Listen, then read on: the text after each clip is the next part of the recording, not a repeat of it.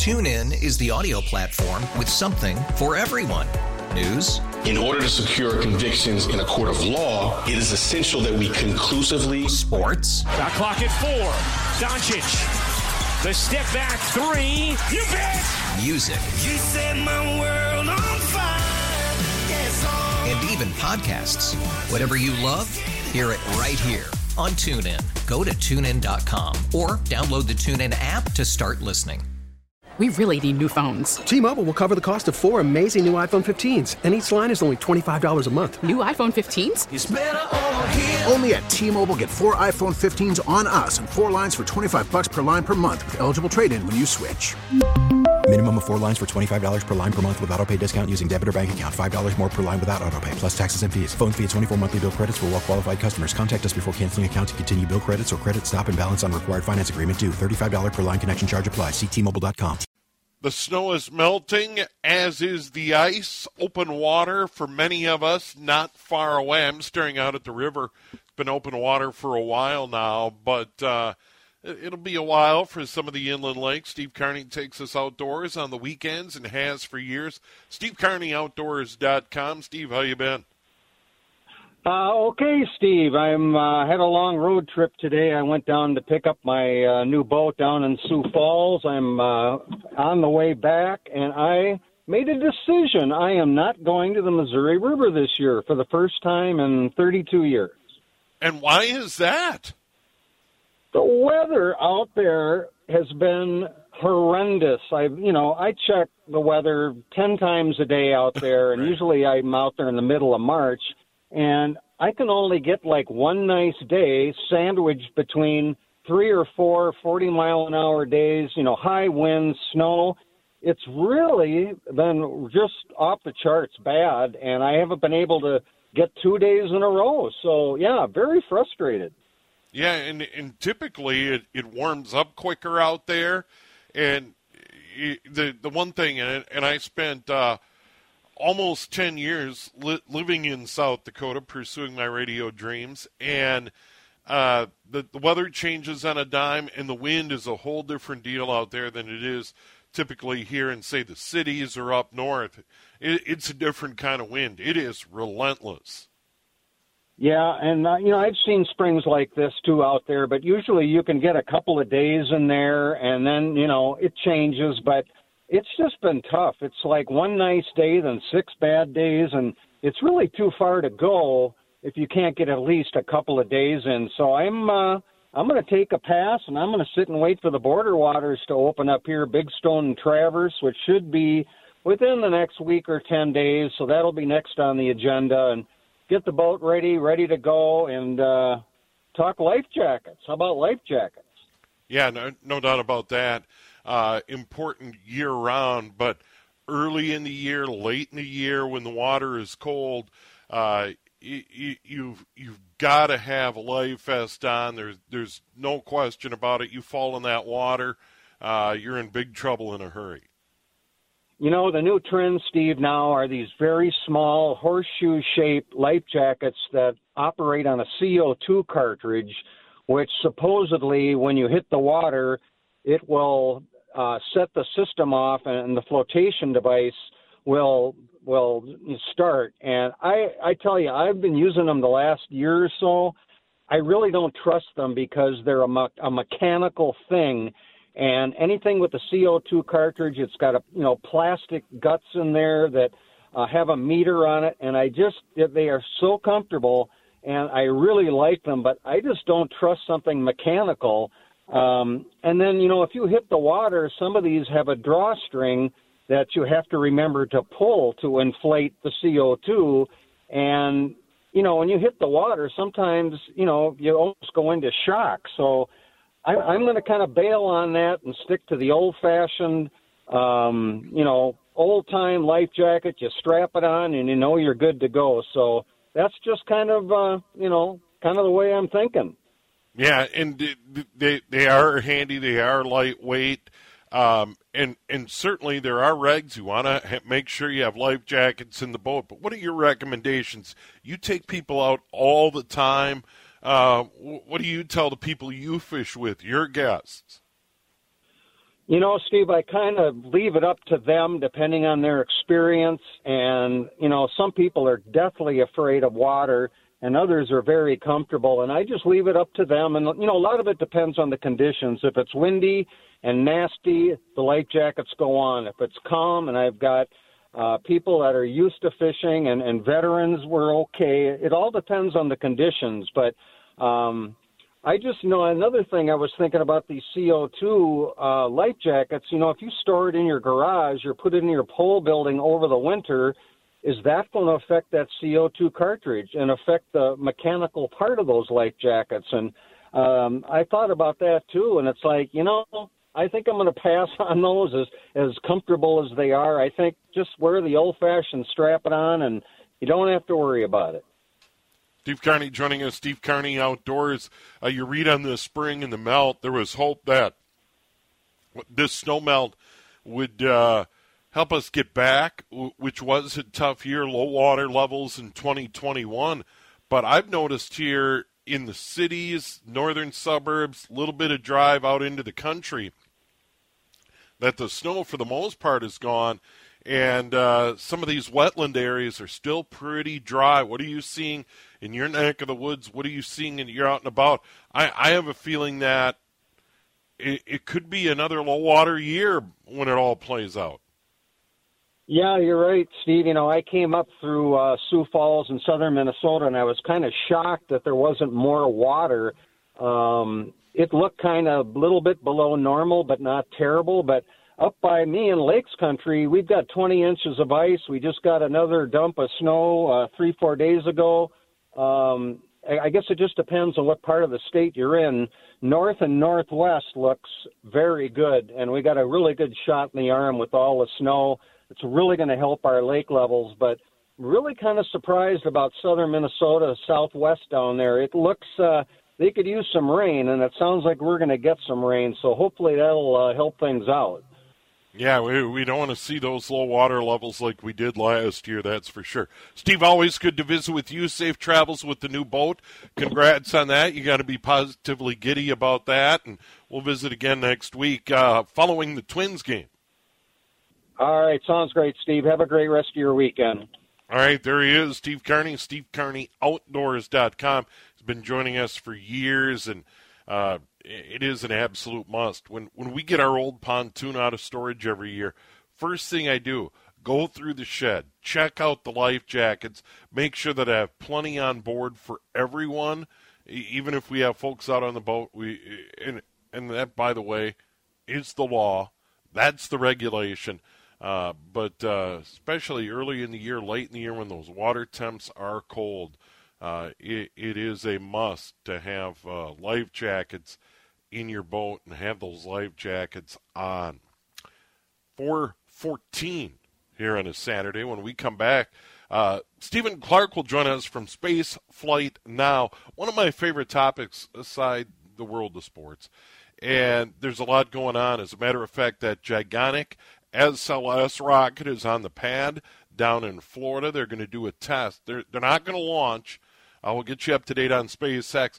And an American came home on a Soyuz capsule safely, and uh, we'll we'll get into that part of the story as well here on News Talk. 830 WCCO.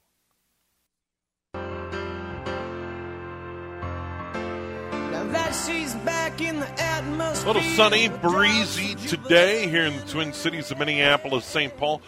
Uh, 49 degrees a little cooler tomorrow and sunny start. Rain moves in later in the day. A Rainy uh, Sunday night, and then uh, rainy again uh, Tuesday, Tuesday night, Wednesday, Wednesday night, uh, Thursday. So midweek not so good, and then the sun returns the way it looks on Friday.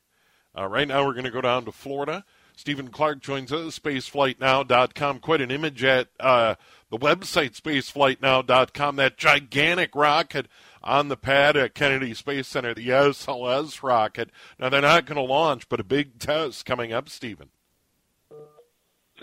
That's right. Good to talk to you, Steve. Uh, this weekend, uh, NASA is going to be loading fuel into this giant rocket for the first time. This will be the uh, it's the biggest rocket that'll be launched from uh, Florida since the Saturn V uh, back in the Apollo era, and uh, it's the rocket that NASA intends to carry uh, astronauts back to the moon. It's the first uh, version of the rocket. It's on the launch pad right now.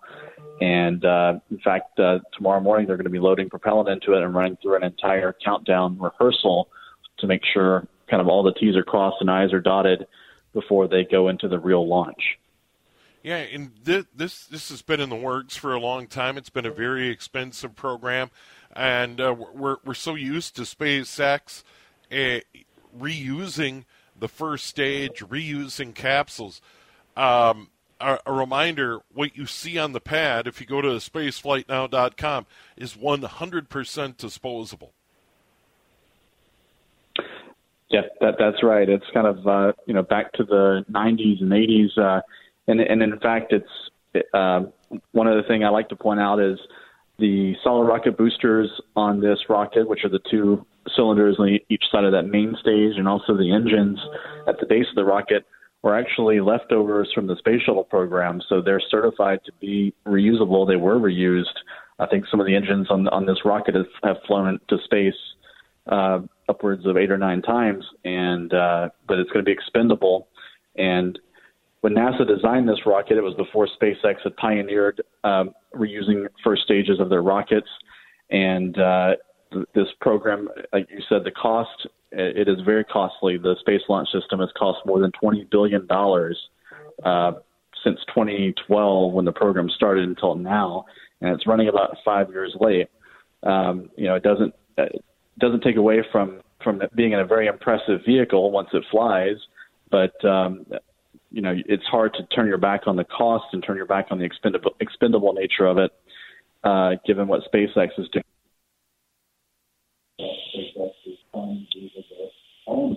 Oh, we're having a little bit of trouble with Stephen's phone. So we we better see if we can get Steven on the line and get that uh, uh, corrected. One of one of the other stories we want to bring up with Stephen, if we can get uh, the phone line thing straightened out, is the fact that um, an American astronaut did return. Uh, Mark Vande Hei uh, came back to it with two Russian cosmonauts, and we'll hopefully get into that in a moment. Uh, I think we've got Stephen back, and uh, Stephen back to SLS in this launch. Once again, they're they're not going to launch. They they aren't even going to fire the engines, are they? This, this just load it with fuel, correct? Right. Yeah, they're going to be loading it with fuel. So this uh, rocket burns uh, liquid hydrogen and liquid oxygen. So this propellant is chilled down to, uh, in the case of hydrogen, chilled down to minus 423 degrees Fahrenheit, which is the, the coldest propellant that is used by any rocket in the world, liquid hydrogen. So they want to load this propellant into the rocket, this fuel into the rocket, make sure there are no leaks because hydrogen is a small molecule. It could find its way through leak paths that uh, other uh, fluids and gases can't necessarily find a leak path through. You want to make sure that all the metal and components inside the tanks are um, uh, conditioned for that super cold temperature. And you know these propellant and fueling te- propellant loading and fueling tests are pretty standard in the rocket industry. We've seen SpaceX do it numerous times with their Starship down in Texas, um, and other rockets do the same thing as well. But this is the first time that the fully stacked, fully integrated space launch system will go through this process. And what is the soonest we could see this this launch? There won't be a crew on board. Uh, this is this is a, a, test vehicle, if you will. What, what's the soonest? Some point this spring? Uh, June would be the very earliest. Okay. Uh, June sixth is the would be the very earliest date, but that assumes that this test tomorrow goes flawlessly or very close to flawlessly. And you know, NASA last week in the press conference, you know, told us that that they don't necessarily expect it to go perfectly. They're optimistic it'll go well, uh, but you know, there's a chance they may have to do another test if something if they find a leak or find some ish, other issue. But June 6th, if everything goes perfectly, uh, that's the first opportunity, and it's flying to the moon. So uh, the launch windows for this mission, they can only launch every other every two weeks, and then they basically have to wait two weeks because the moon has to be in the right position in the sky.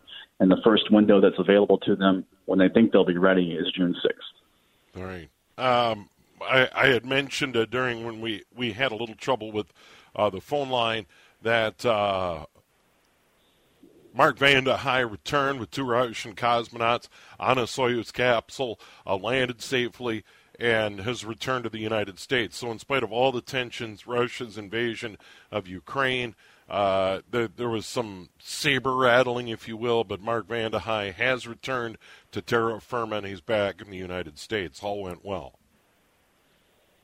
Yes, yes, there was quite a bit of uh, a bluster and, and saber rattling, as you said, especially from the uh, head of the Russian space agency. Sent some tweets uh, that seemed to imply that Russia would consider leaving Mark Vande Hei on the space station and not bring him back to Earth. Um, but cooler heads prevailed, thankfully, and he is back on Earth after, I'll note, 355 days in space, and that's almost a year. And that sets a new record for the longest uh, duration space flight by an American ever, uh, breaking a previous record that I think was 340 days. And uh, all this uh, data that gathered that NASA gathered and scientists gathered on how his body responded to a year in space is going to be useful for planning future missions to Mars.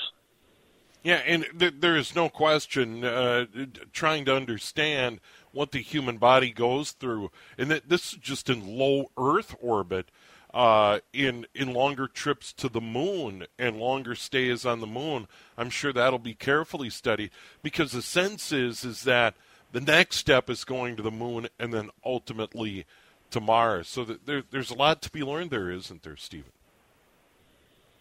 Indeed, there, there really is, and um, scientists and NASA managers want to know um, how the body responds to extended stays in zero gravity. So they want to know how the muscle muscles atrophy, how the bones atrophy. Uh, extended space flight can have uh, uh, negative effects on the eyes. There's also increased increased uh, radiation exposure. Expo- excuse me, radiation exposure uh, when you're in space for many months or a year or more at a time, which and they ultimately can uh, lead to an increased risk of cancer down the line. So they want to monitor how these astronauts uh, work in space, but when they're back on Earth, they also uh, measure and take data and take blood and other samples from the astronauts over the course of their lives after they get back to see if there are any lingering effects or if once they're back on Earth, if uh, their body kind of bounces back and uh, and uh, acts and operates as if they never left the planet. We have a few minutes left in our time today. I, I do want to get into SpaceX. They had uh, what, what amounted to be a, a ride share launch, 40 payloads, a ride into orbit, including a German environmental mapping satellite. You have a story on that on the website spaceflightnow.com, uh, and and they continue to pile up successes. That uh, the the Falcon 9 rocket has become a very reliable, reusable system. Right, right. This was the 12th uh, SpaceX launch of the year that just happened on uh, Friday yesterday. Carried 40 small satellites into orbit for uh, customers in a dozen countries. So SpaceX can kind of aggregate all these small satellites onto a big rocket, and they can all share the cost, which in turn reduces the cost to each company. A lot of these companies are startups and small businesses, universities that don't don't have a lot of funding, and without SpaceX's low costs, which are enabled by their ability to reuse their rockets, they wouldn't be able to find a ride for their experiment to space. So a lot of these uh, small cup, uh, satellite companies have their business cases closed mm. when a company like SpaceX came along and offered these uh, launch prices, which in many cases are half or lower than any of the competitors. So uh, have 12th mission of the year. They're very busy. Uh, Elon Musk, uh, the founder of SpaceX, mentioned last week that they're aiming for 60 Falcon 9 and Falcon Heavy uh, rocket launches this year, which would be double uh, what they've done in any previous year, roughly, and would in fact be a, a record worldwide of any company in the history of space exploration. So, very busy times ahead for SpaceX. In fact, you may mention this, but I'll, the next two missions, they have two crew missions to the International Space Station coming up in just a couple of weeks' time, which will be another uh, a bit, very busy month for, with two human spaceflight missions to the space station separated by just two weeks. When two years ago, uh, the United States didn't have any capability to put astronauts into space. Yeah, and uh, that that that system has worked very well. Bravo to SpaceX. One other item in the minute we've got remaining. We have not heard a lot about Starship and any government approval. Here it is, April already, and they still haven't been able to get the necessary permission from the United States government to just even do a test launch of Starship. What is going on? Why is it taking so long? You know, I, I don't I don't have a whole lot of visibility into what the FAA is reviewing, other than what they've said publicly, uh, which is that, that they're analyzing and uh, evaluating all the comments that they received uh, during a public comment period last year. So this is a whole uh, uh, environmental review uh, of SpaceX's plans down in Texas to make sure there's no impact on the environment or any of the, uh, towns nearby and, and people nearby. This uh, Starbase facility down in South Texas, uh, but it's going on a lot longer than SpaceX would have hoped. And uh, you know, some people ascribe ill notions to what the government is doing. However, uh, you know, maybe a year ago I might have given that some thought, but uh, NASA does have a contract now with SpaceX's Starship, so the government does have a vested interest in making sure this thing flies. And uh, so I think it's just a, a question of, of bureaucratic inertia that we see so often in government, and, and it's rearing its head now with SpaceX.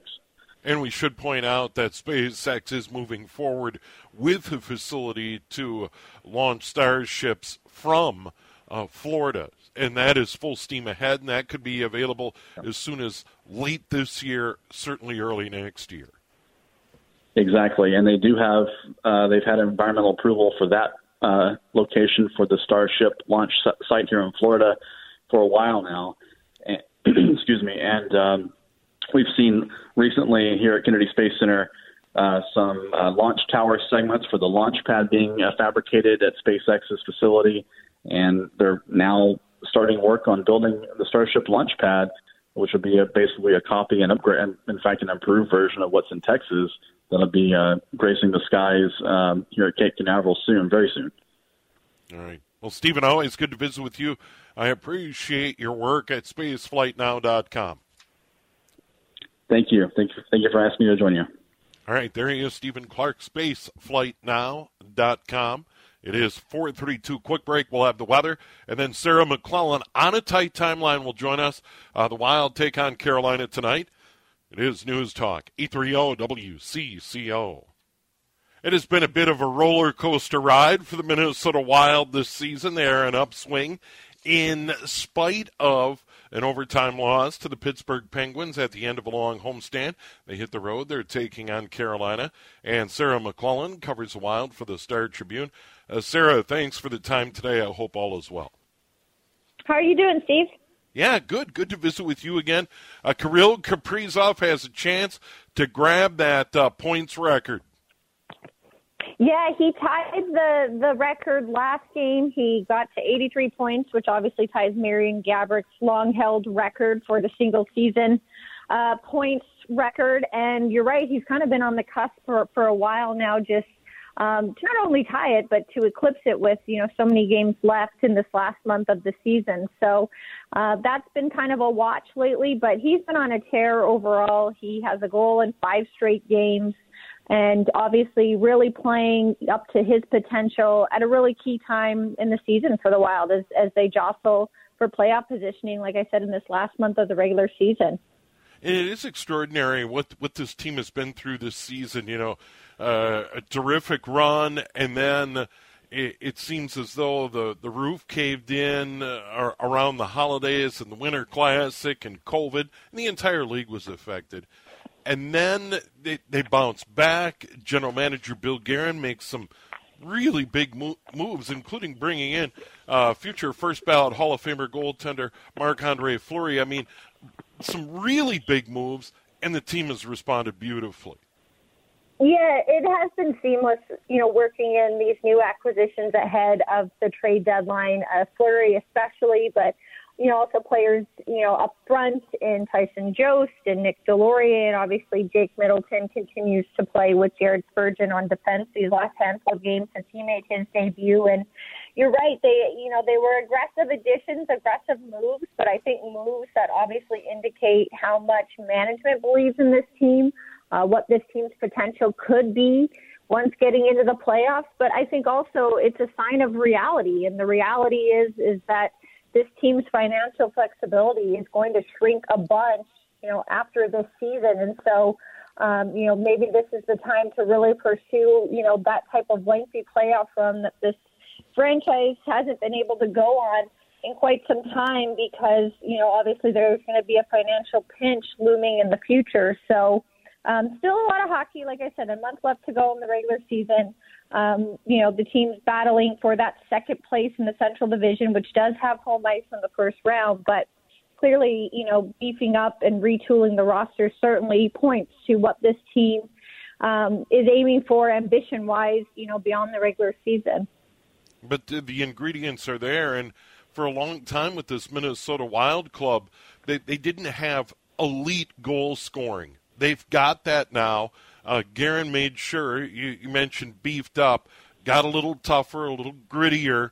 And then when you add a goaltender like Marc Andre Fleury that's been there many times before, and not to disparage Cam Talbot, a veteran goaltender as well, but but you really need all three of those in the playoffs to have sustained sustained success and and go on on a run. Yeah, I think the experience is key, especially the pedigree that Fleury brings, having been there before, won three Stanley Cups. He was obviously a big reason why the Wild was eliminated last season when he was in net for Vegas um, and just completely stymied the Wild at times. Uh, but the depth is important too you know, just having reinforcements, having a deeper lineup to be able to withstand, you know, the rigorous hockey that does take over in the playoffs. And also, like you mentioned, the grit, you know, that, that plays to this team's identity, but that also, you know, kind of, I guess, prepares the team for what's going to lie ahead in the playoffs. You know, that type of hockey that time of year does get grittier um, it does get more punishing. And so I think all these moves kind of point to that, getting the team ready for that and kind of bracing to take a step forward from last season. And uh, obviously, uh, a, a, game on the road against Carolina. This is a terrific home team. Uh, you, you, had a note in the Star Tribune. Uh, Carolina 25 5 and 4 at PNC Arena in Raleigh. That's pretty good. Yeah, they're you know they're good everywhere, but especially at home. You know, this is one of the premier teams in the league. The Wild did, however, um, defeat Carolina earlier this season back in February, but that was on home ice. So um, this is a tough trip. This is a trip full of tests, but obviously this is probably um, you know the big one in, in terms of you know playing the Eastern Conference teams to start with.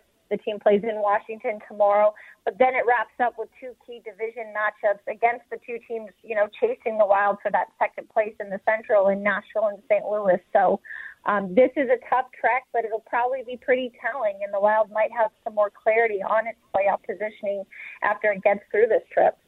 Yeah, and they, they, they got on a roll at home during that long homestand.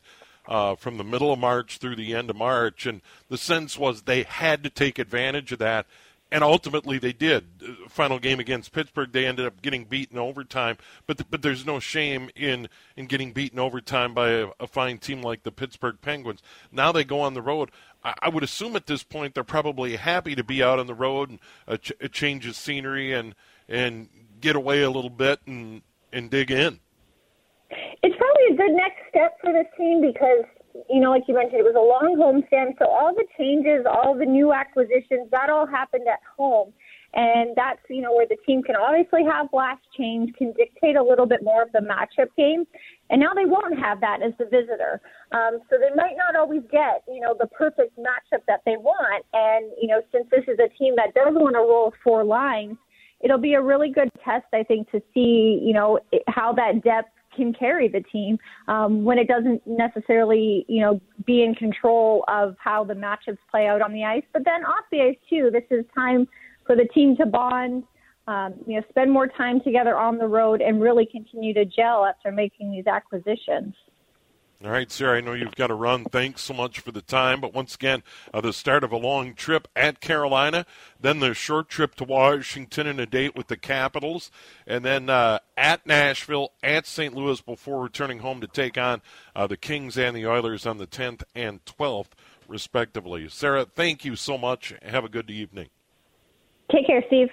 All right, Sarah McLellan from the Star Tribune joining us here.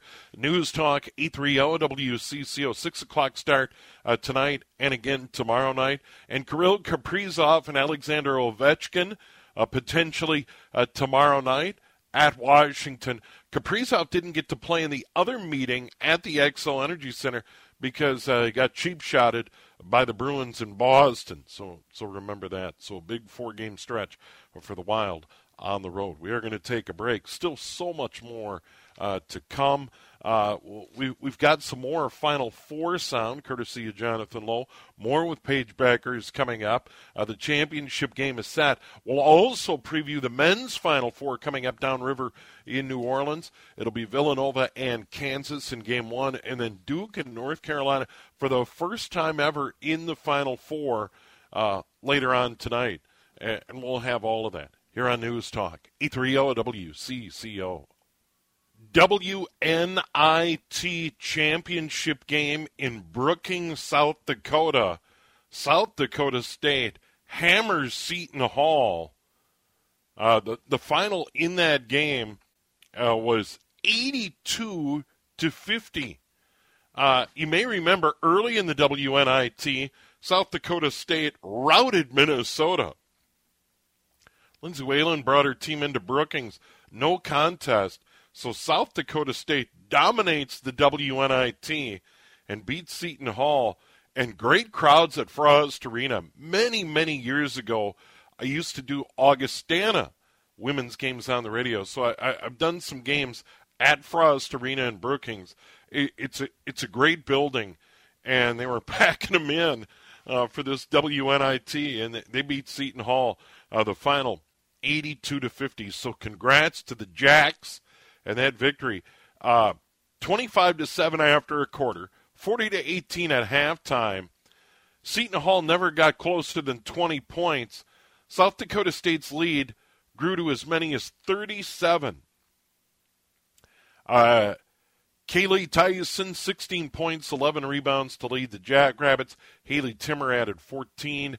Paiton Burckhard, 13. Myah Selland had 12. South Dakota State beat Seton Hall to win the WNIT. Uh, Matt Zimmer, the Argus leader, with the story there, uh, filling in some of the gaps for us, and we certainly do appreciate that. That is uh, the daily in Sioux Falls, the Argus leader. So South Dakota State wins the WNIT. And of course, women's Final Four in town. Title game set tomorrow night at Target Center. South Carolina won game one last night. UConn, great free throw shooting in the fourth. They overcome eight turnovers in the fourth quarter to get the W last night. They go 15 to 17 from the free throw line. I, have seen a lot of games, high school, college, pro, over the years. Overcoming eight turnovers late in a ball game and hang on to win a, the defending champs in Stanford, 63 to 58 is extraordinary. And of course, our Jonathan Lowe has been covering the Final Four for us all weekend. Henry Lake has been there. We got a ton of stuff online at WCCORadio.com. Um, and Jonathan Lowe, uh, we we heard from Paige Bueckers, uh, and, and, she talked about not only the game and the team, but uh, what about Minnesota legend Lindsay Whalen being inducted into the Naismith Hall of Fame? She's one of the greatest point guards to play the game, and just growing up watching her and watching the Minnesota Lynx, I remember going to all the finals games and watching her lead the team, um, and just the person she is as well. She's been a great mentor to me. She's helped me through a lot of stuff, and she's just been a great support for me, being from Minnesota as well. So I think she deserves all the accolades and the Hall of Fame, um, and I'm super happy for her. And it's just awesome to see this sort of growing up and from when I was a little kid, just watching the Minnesota Lynx win all the championships. Um, so that's really awesome. So the great Lindsay Whalen, uh, named first ballot Naismith Hall of Famer. And uh, Paige is of course, uh, one of the big attractions to this weekend women's Final Four. An epic performance in the regional final. Led UConn in scoring last night.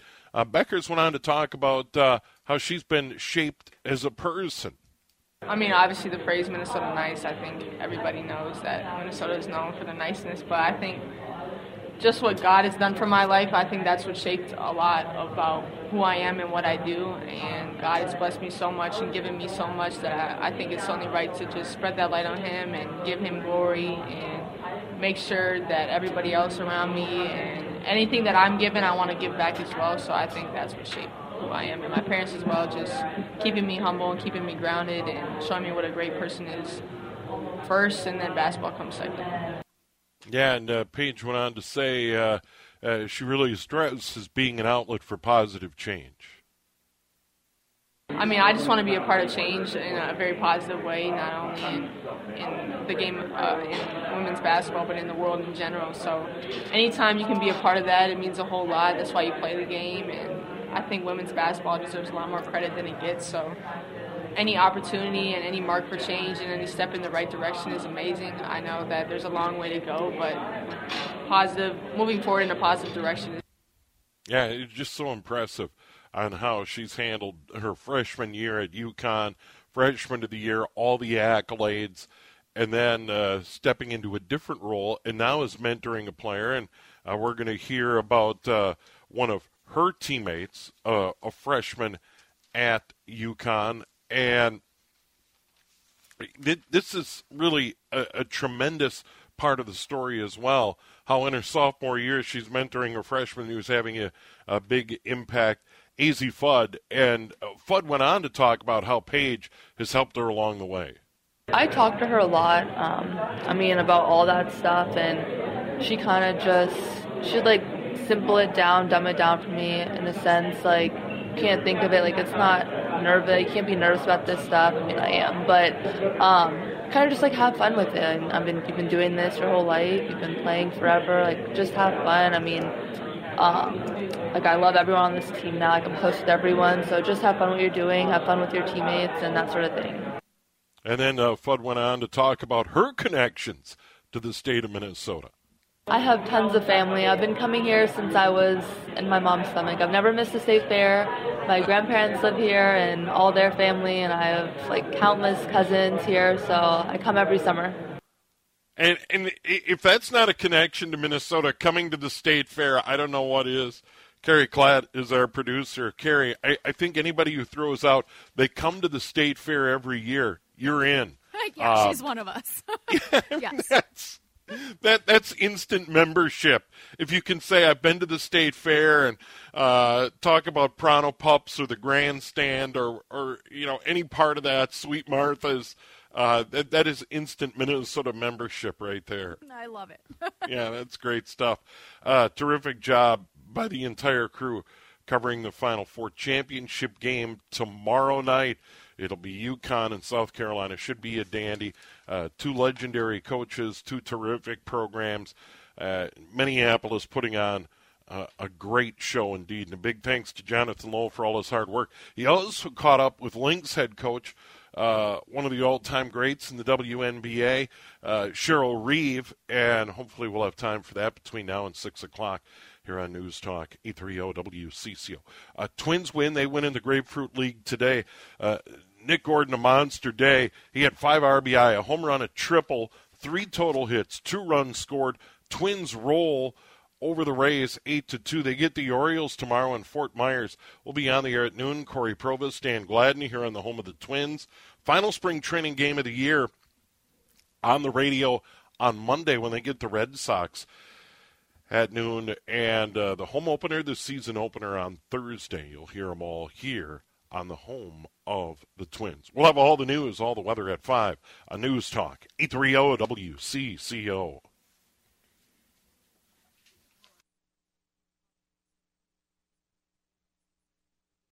TuneIn is the audio platform with something for everyone. News. In order to secure convictions in a court of law, it is essential that we conclusively. Sports. Got clock at four. Doncic. The step back three. You bet. Music. You set my world on fire. Yes, oh. And even podcasts. Whatever you love, hear it right here on TuneIn. Go to tunein.com or download the TuneIn app to start listening. We really need new phones. T-Mobile will cover the cost of four amazing new iPhone 15s, and each line is only $25 a month. New iPhone 15s? It's over here. Only at T-Mobile get four iPhone 15s on us and four lines for 25 bucks per line per month with eligible trade-in when you switch. Minimum of four lines for $25 per line per month with auto pay discount using debit or bank account. $5 more per line without auto pay, plus taxes and fees. Phone fee at 24 monthly bill credits for well qualified customers. Contact us before canceling account to continue bill credits or credit stop and balance on required finance agreement due. $35 per line connection charge applies. Ctmobile.com.